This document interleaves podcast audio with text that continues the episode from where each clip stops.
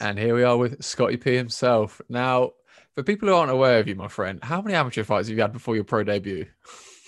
Well, MMA alone, I've had 27. That's just MMA. Just 27, was it? I know, innit? Just think that was enough. Sandbagging. So your fight with Matthew Elliott, before we get into the nitty-gritty of everything else, that fight was one of my favourites of the trilogy. That's why I wanted to get you on, because again, like, it is why I love and hate Cage Warriors. You're both your careers. That fight should be a title fight further down the line, but the fact it was there. A few people have said that, to be fair. But I think with the what it was with the climate we're in the minute with COVID, I think it's just whoever's training in whose bubble. So he's obviously a decent level lad. I'm a decent level lad. So because he must be training with Paul Hughes and them, and I was training with Jack and Brett. They were the only people training, so it's the only chance we had to fight each other. So where I think normally Cage Warriors would build you up a bit, I think it's just we had to chuck them both in just because we both were in the fight. So I think it was one of them. But again, it really did show as well. And now the thing with the amount you've competed versus the amount people tend to compete, like a lot fewer and further between, how do you sort of see the fights in themselves? Is it more like a sport, like a competition thing, or is it a big fight? Is it quite a big thing for you as such? What does competition mean to you for that sort of size? Do you know when it comes to like people playing football and they get to do it every weekend? Like I tried to take that into fighting. Do you know what I mean? Yeah.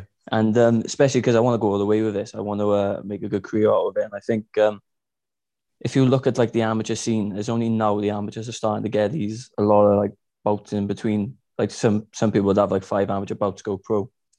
But I think you can see now there's a lot more boys getting these 15 to 20 bouts in. And I was going to turn pro at the age of like 20, 21. And I just thought, I went to the IMAs. I didn't win my first IMAs. And I thought, there's higher level boys out there. And there's a standard I need to reach before I can turn pro. So I just wanted to make sure I'd done everything right. Kind of like a Lomachenko, obviously without the 400-odd bouts. But, and the ballet, try to get that's your business. In. That's up to you, mate. Yeah. Start dancing. But I like that as well. Because again, you could always fine of spoon-fed opponents. You could have like 4-0 as a pro from fighting but bums, but then what? I like the integrity to try and be a certain standard, and again, that honest conversation that, you know what, I could, but I don't want to. Yeah, I like that a lot.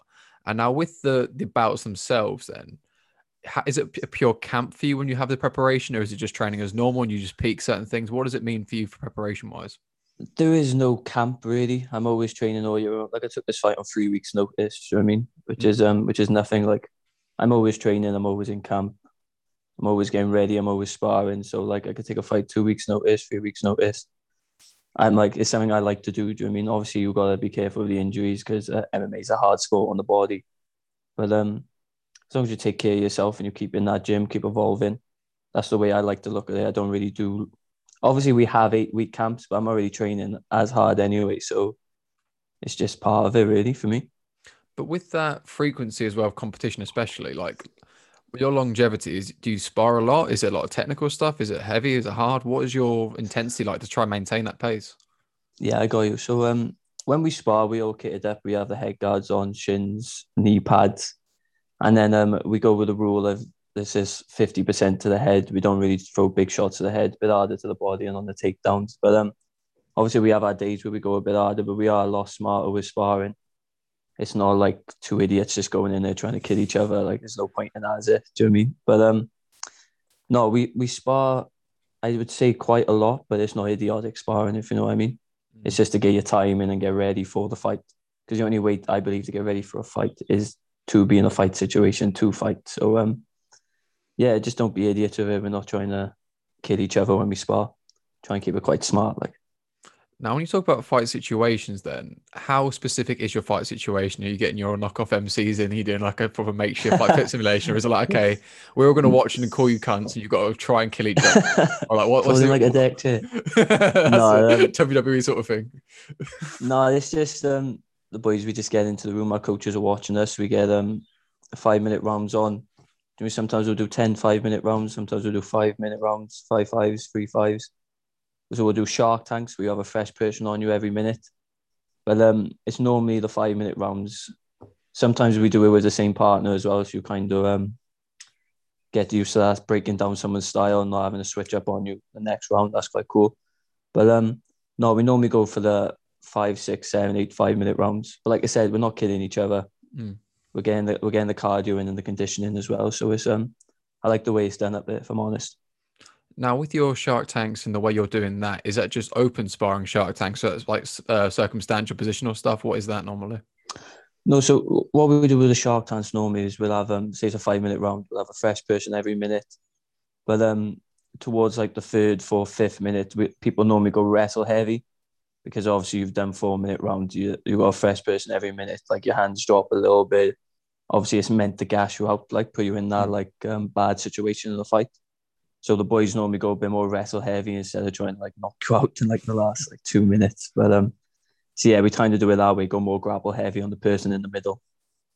Obviously depending on who they're fighting as well. If they got a certain style, then we'll try and adapt the styles and stuff like that. So yeah.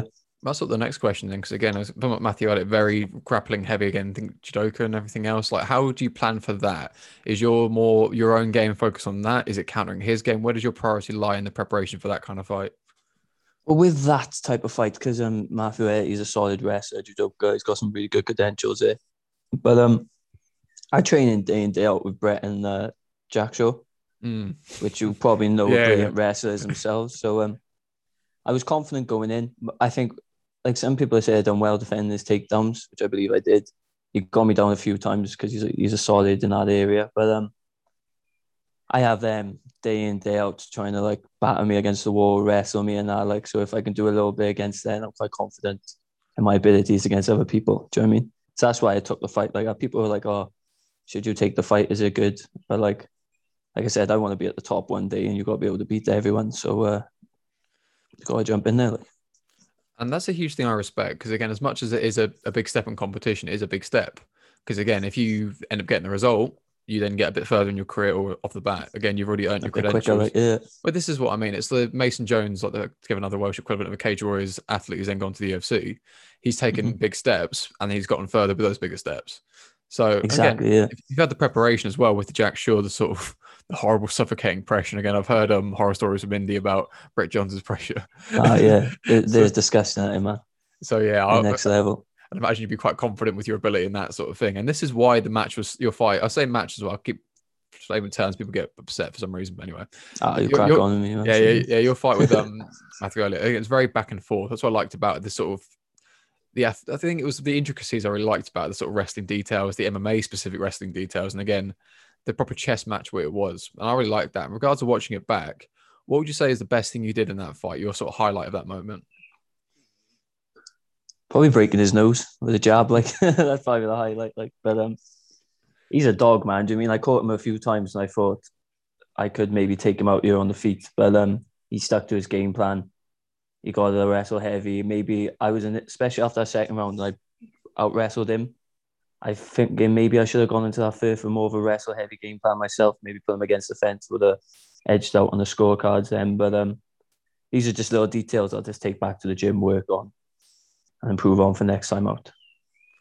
And this is something else along the same lines of the frequency of competition. Again, something like this, obviously a professional bout versus a frequent IMA or an AMI, there's a lot more weight behind it. But regards to the after action kind of report, do you break down inch by inch what you've done right and wrong? Is it just, okay, that's a general concept and run away with that? What is your after action like report as such? Yeah, so especially with this fight, there's a few positives to take. My striking, I felt, was quite sharp. The defense, but what I feel like I need to work on is initiating more. I'm happy to deal with what people throw at me, but that's not winning the fight. You're just dealing with them. They're on the front foot, then they're winning. So I think it's just going in and attacking and approaching different. Maybe more attack heavy, hunt for them a bit more instead of being on the counter striking type of back foot type style, if you know what I mean. So just basically hunt for them a bit more, going for the kill maybe.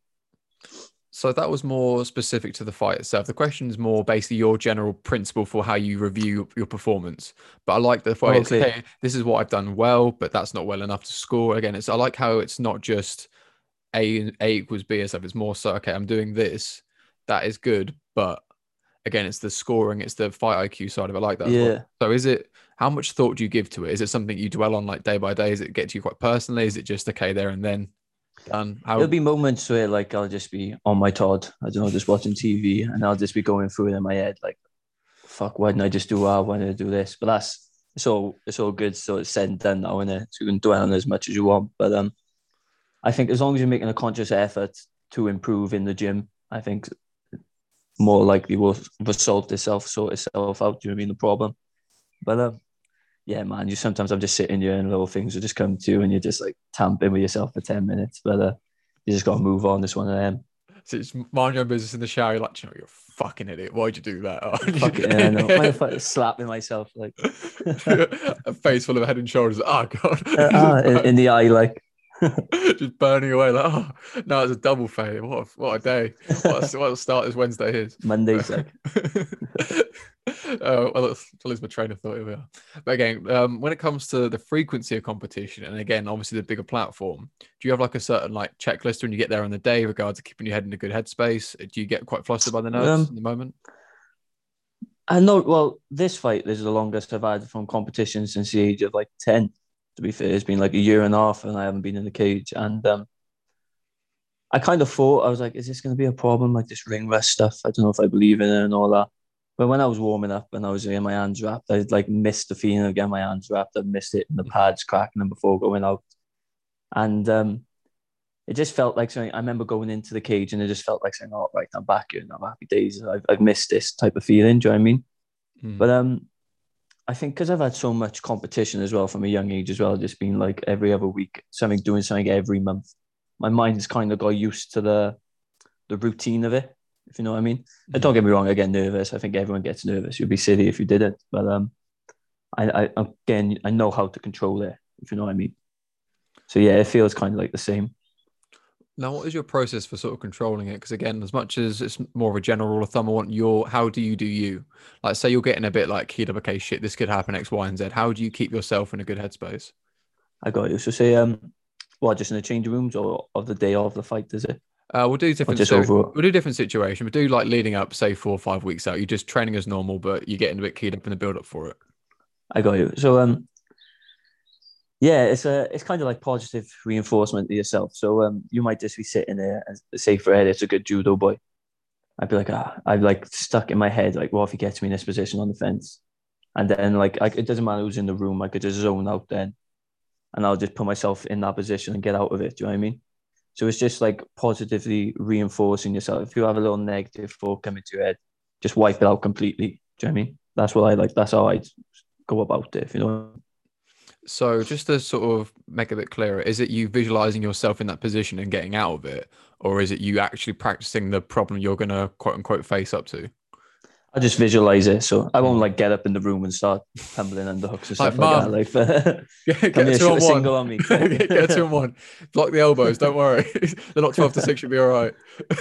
Yeah, exactly. It's not the moment. Like, come back. Illegal shot, like. But no, man. It's just. I just visualize it, basically. My poor mum's getting 12-6. Thinking, oh, don't worry. Dan with a headache out of nowhere. TKO, I like, innit? Hey, topology. You know what I mean? You got to get your dubs. A win's a win. You know? That's it. That I'll get him in, like. All right, I'm breathing. I'm calm. I'm good. In the fight itself, obviously, you've been in a number of different exchanges, different situations, the highs and the lows. When you're in the fight and something's not going your way, getting taken down in a bad position, how are you with dealing with that there and then? Is it something you're quite composed with? Is it something that's quite, I don't know. Yeah, I try and stay composed, and then I just try and get out of the bad position. So if you notice, like, to be fair to Matthew, took me down a few times. I managed to get back to my feet pretty much straight away. Mm-hmm. So it's just dealing with the problem in front of me. He took my back at one point, and I could have panicked and been like, oh, I'm losing now. I'm losing this round. He's on my back. I just stayed composed, cleared the hooks, and got out of the situation. Do you know what I mean? So I think it's about just staying composed in your head and keeping to the game plan. Now, again, all these sort of things you're saying there, they're all spot on. But again, it sounds very much, okay, I guess I could try that. But then the panic kind of overwhelms it. I take it this is something that's been earned, not quite, you know, some natural thing that's come to you. No, yeah, don't get me wrong. I've been in fights where I don't know if it's like an autopilot I hit in my head, like, where it's just like, right, I'm in the fight now. Because I find, like, when I come into the fight, the best thing about fighting is the only thing that matters for 15 minutes is the fight. I mean, you don't think of anything else outside. Well, I don't know if other fighters do, but I don't like. So I wonder I'm gonna have food after this and shit like that. None of that. Leave the washing on. Yeah, exactly. Leave the landing like, oh fuck, electric bill's gonna go through the roof. But no, it's just, yeah, I just stay composed. I've had like including my K1 fights, amateur kickboxing bouts, I've probably been like in a type of competition space over 100 times. Like, so I kind of know how to deal with it. But what I did do think I need to switch on a bit, especially from that last fight, was just, especially the third round, just more initiative and going after it a bit more. And I took that upon myself. That's my own fault. Do you know what I mean? But that's something I will correct moving forward. Like, again, that's kind of the point, though. Again, it's having that kind of assessment period, and where this conversation gave me a lot more confidence in the certain things you're sort of saying, because where you get two people, you get people who are, they're quite flippant when they lose. Yeah, that doesn't matter. I don't care. I think that's an alarm bell. And people who compete so often, like the win or the loss is kind of almost irrelevant because they're going to be in the next fight next weekend. Like you're saying, they're like footballers. If they lose one weekend, they don't care. The following weekend, they've got another match. Yeah, they get a chance to redeem themselves a week later. We've got to wait months. Do you know what I mean? But this is where I like the way your approach is with this, because again, you're saying things along the lines of, again, correct me if I'm wrong, it's, okay, this is the problem. This still stings, but I'm getting on with it. I'm not panicking now. It's like a matter of fact shit. Yes, I'm down. Yeah. Yes, I'm losing the round, but my back's there. Okay, I need to get this one hook out, get my angle out, get my ass to the mat, get on top, get up. I don't have to worry about it. I need to sort it out. The more you worry about it, the more you're stuck in that position. Do you know what I mean? Definitely. The more, like, so say you get taken down and you're stressing about a position. All right, that's a minute gone of you stressing instead of a minute of you trying to get out, like, do you know what I mean? Mm-hmm. That's the way I look at it. Like, with obviously the development in your career, the time spent on the mats and the things you prioritize, things you cut out, what is one of the things you used to do all the time that you've cut out? Like, some people don't really drill as much, some people go hell for leather on it. Like, is there anything in that where what is the meat you've sort of leaned out as such with your training? Mainly at the minute, just because of the COVID and that, would be the gi jiu-jitsu. Mm.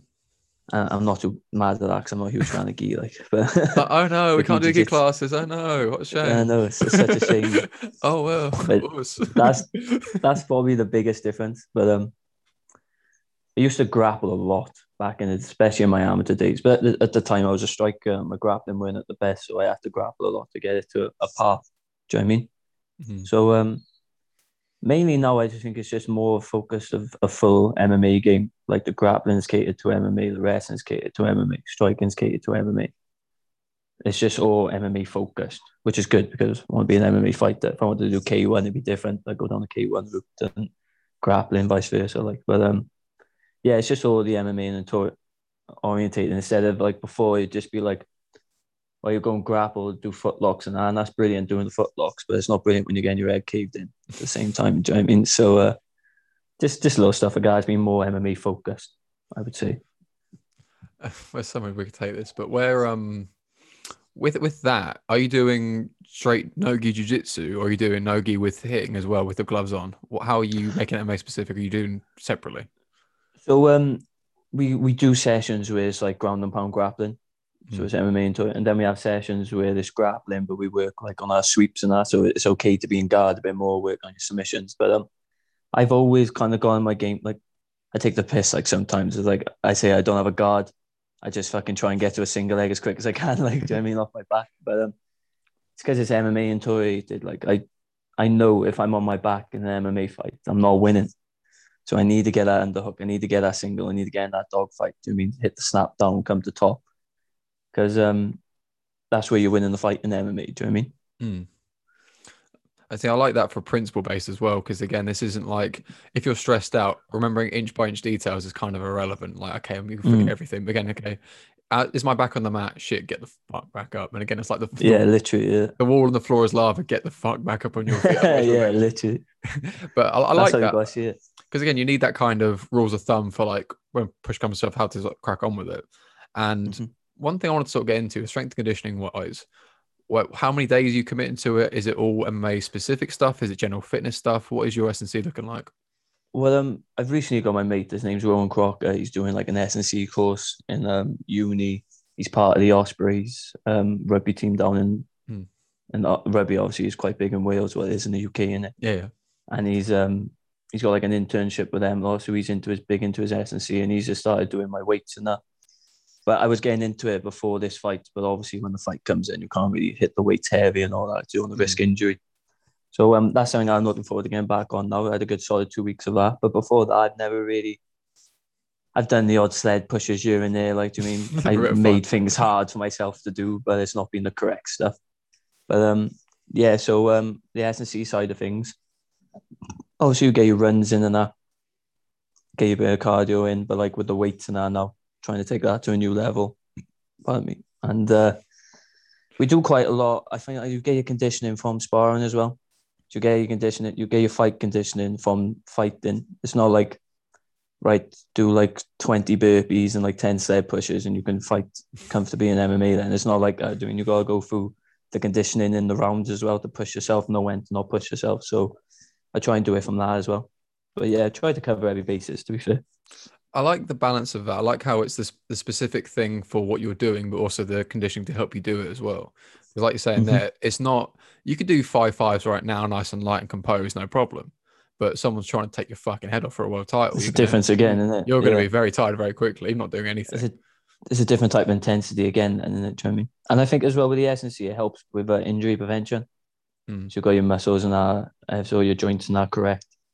It just stops you getting little niggles and that, I find, as well. Keep it nice and strong. That's it. Bicep curls for your longevity. That's what we like to see. Kills for the girls. Love to see it. Armbar Defense 101. Love to see it. Just kill out with it. That's what we all do. Don't we all do that? It's pretty standard. Then slam him and go deeper into the armbar. I mean, jiu-jitsu wouldn't work in a street fight. You know how it goes.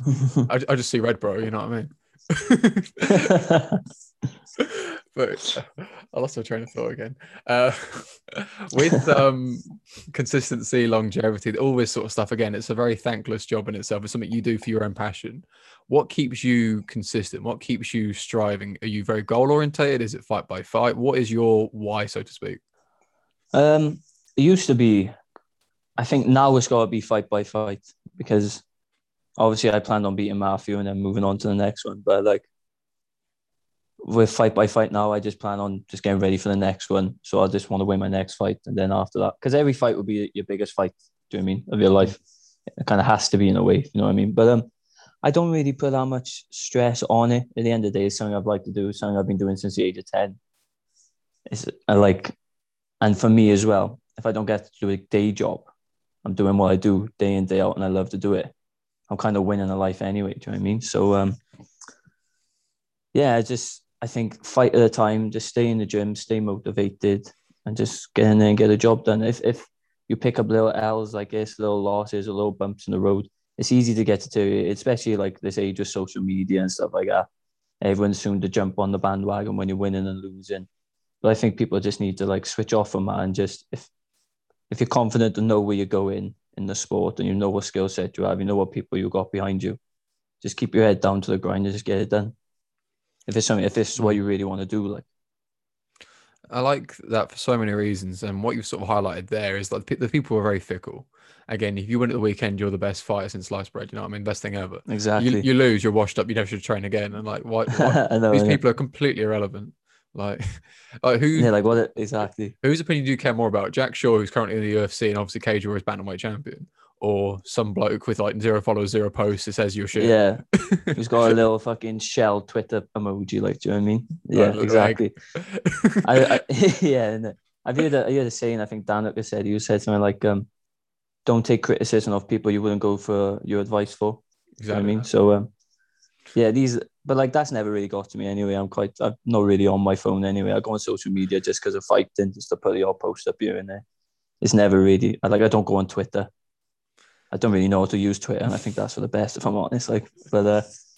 Yeah, so none of that stuff really gets to me anyway. I'm just going to crack on and do me and keep on fighting. Ignorance is bliss. I mean, this is sort of what I like a lot about that sort of approach. And this is the sort of people I want on the podcast, is the people who get on with it and don't make a song and dance, so I can make the song and dance for you.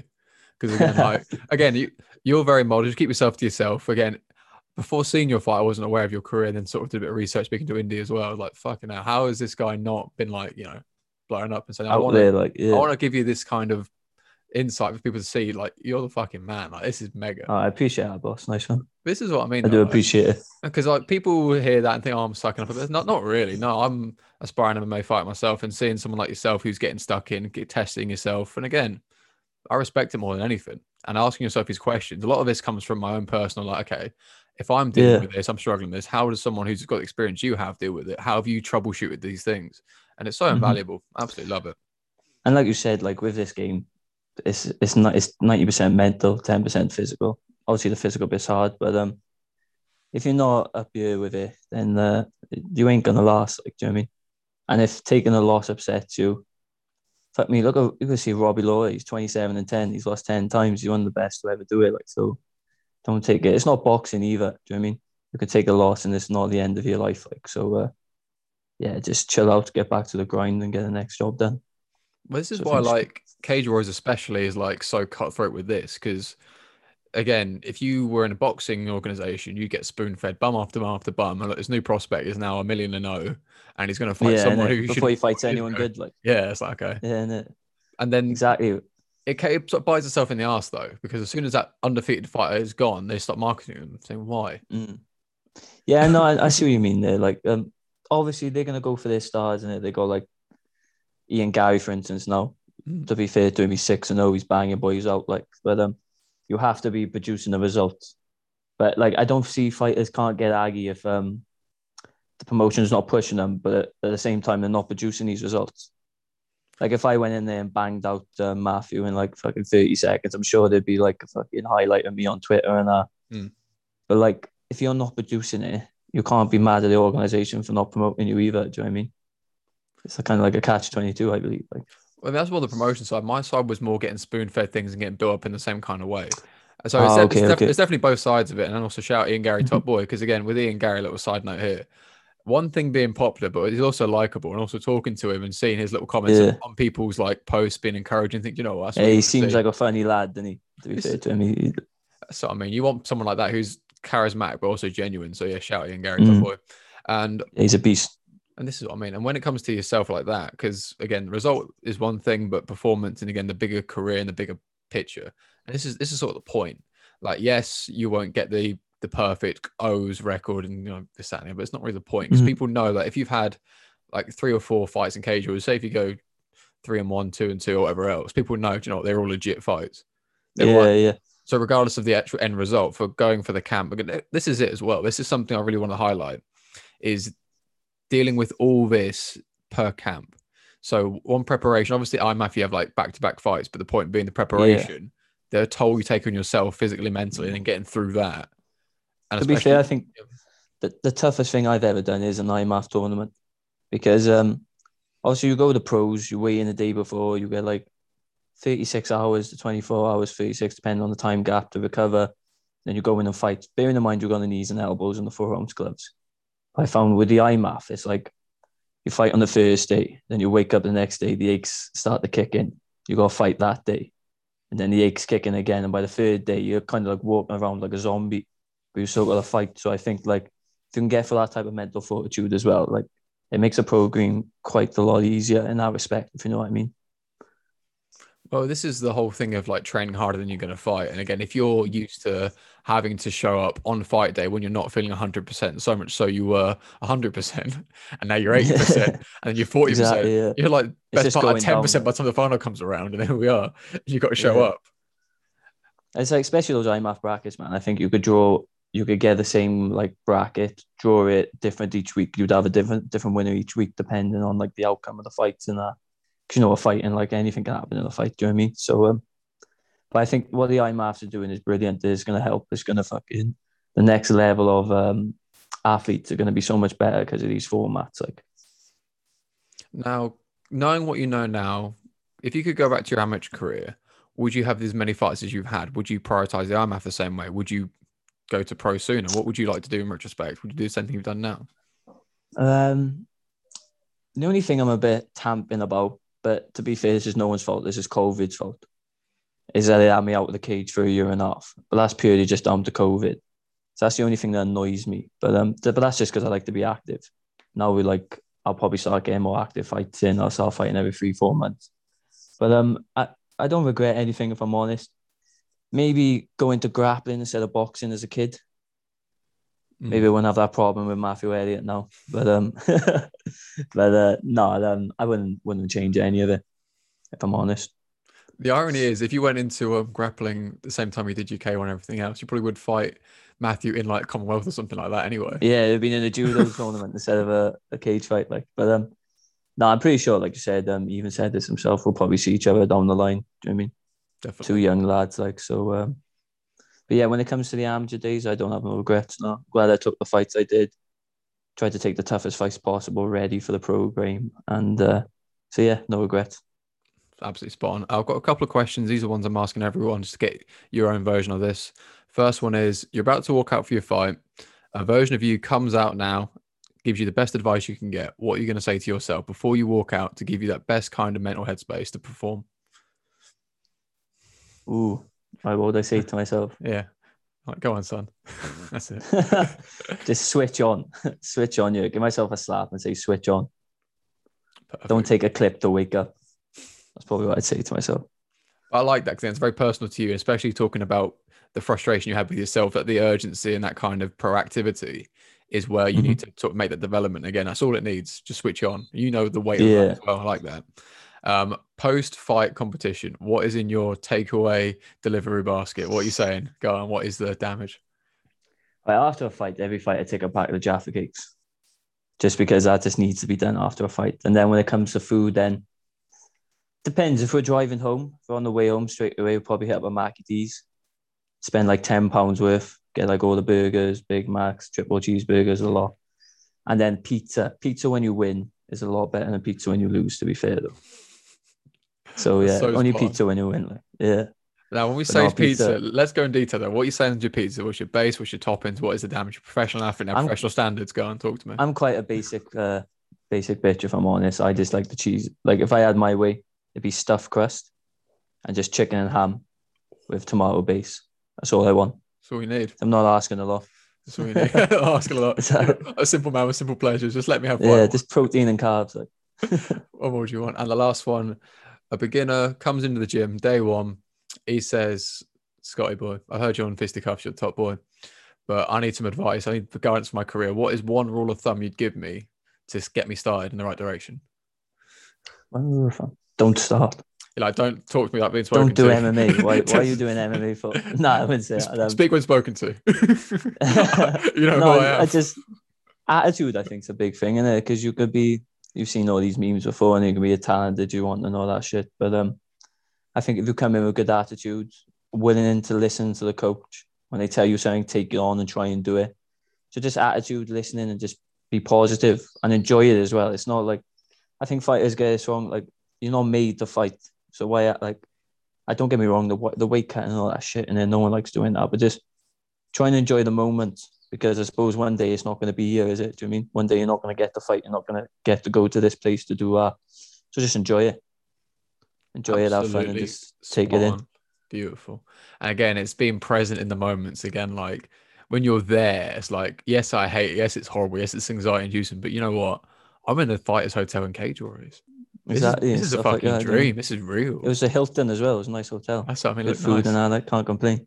Fucking what is it again? It's it's gonna annoy me. What is it? Whereabouts in London was it? I can remember where it is. Oh, is it I don't think Canary Wharf. Canary Wharf. That's the one. That's what I say. Yeah, doing all right. Last question, most important question. Social media. Where can people find you? Scotty P102 on Insta. And to be fair, that's the only thing I really go on. On Facebook, I just keep for the family and that, or the older heads. Don't really go on Twitter. I got Snapchat as well, but I don't really go on that. So just Scotty P102 on Insta. And the OnlyFans, you got a link for that? No, yeah, that's starting in the next couple of months, but I'll keep you posted. That's it. We'll keep exclusive content on there. Any sponsors you want to shout out? Yeah, I got a few sponsors. They're all on my Instagram page, so everyone who helped me for my last fight, I really do appreciate it, especially with the medicals and that. The first time around, it ain't cheap. But I really do appreciate everyone supporting me, all the help as well, all the Welsh fans as well getting behind me in this small nation. I do appreciate it. Fantastic. And again, guys, when fighters have their sponsors, support them where you can, because again, if a fighter can show they can get engagement from the sponsors, they're more likely to get more, return business. And on top of that, again, the overheads for the fighting is very thankless. You get the medical bills, you get the testing, everything else. I won't go into too much detail, but it's very it's not what pricey. You want. It's not what you want in the slightest. So there's that. Be sure to check out our sponsors, the English Hypnotist. Again, anyone who deals with any kind of mental block, self-sabotage, that kind of stuff. Conversation with Richard is game-changing. Again, I'll do a post on my thing a bit later on about it, but definitely worth it. Fisticuffs_podcast on social media platforms. You see behind me my high quality laundry drying thing. We've got the rash guards. I was going to ask you as well, how are you doing your MMA career? Have you had many fights? Have you had many amateur bouts? Or... So I've been training the best part of 5-6 years now. I've had 3 bouts, but fairly recently. And again, like initially my problem has been not showing up on the day. I'm 1 and 2 at the minute. Won my last one back in March. Initially was going to go straight back into it like constantly, but obviously Corona stopped things down, started the podcast. And again, fight again in July. But as far as I'm concerned, it's you don't know when you're fighting, so I'm just staying ready. Yeah, that's the way, man. That's the way. Everyone listening, with some good boys, though, don't you? With Jordan Vigenic and them, like I do indeed. Everyone listening, don't worry. I'm not currently training in the gym. I'm outside social distancing. Don't worry about me. Shadow boxing in the park. That's all I'm doing. We're doing more laps. Don't worry about that. It's fine. Yeah, very appreciate your time, my friend. Be sure to check out Scott. Be sure to keep up to date with his journey. Again, huge future.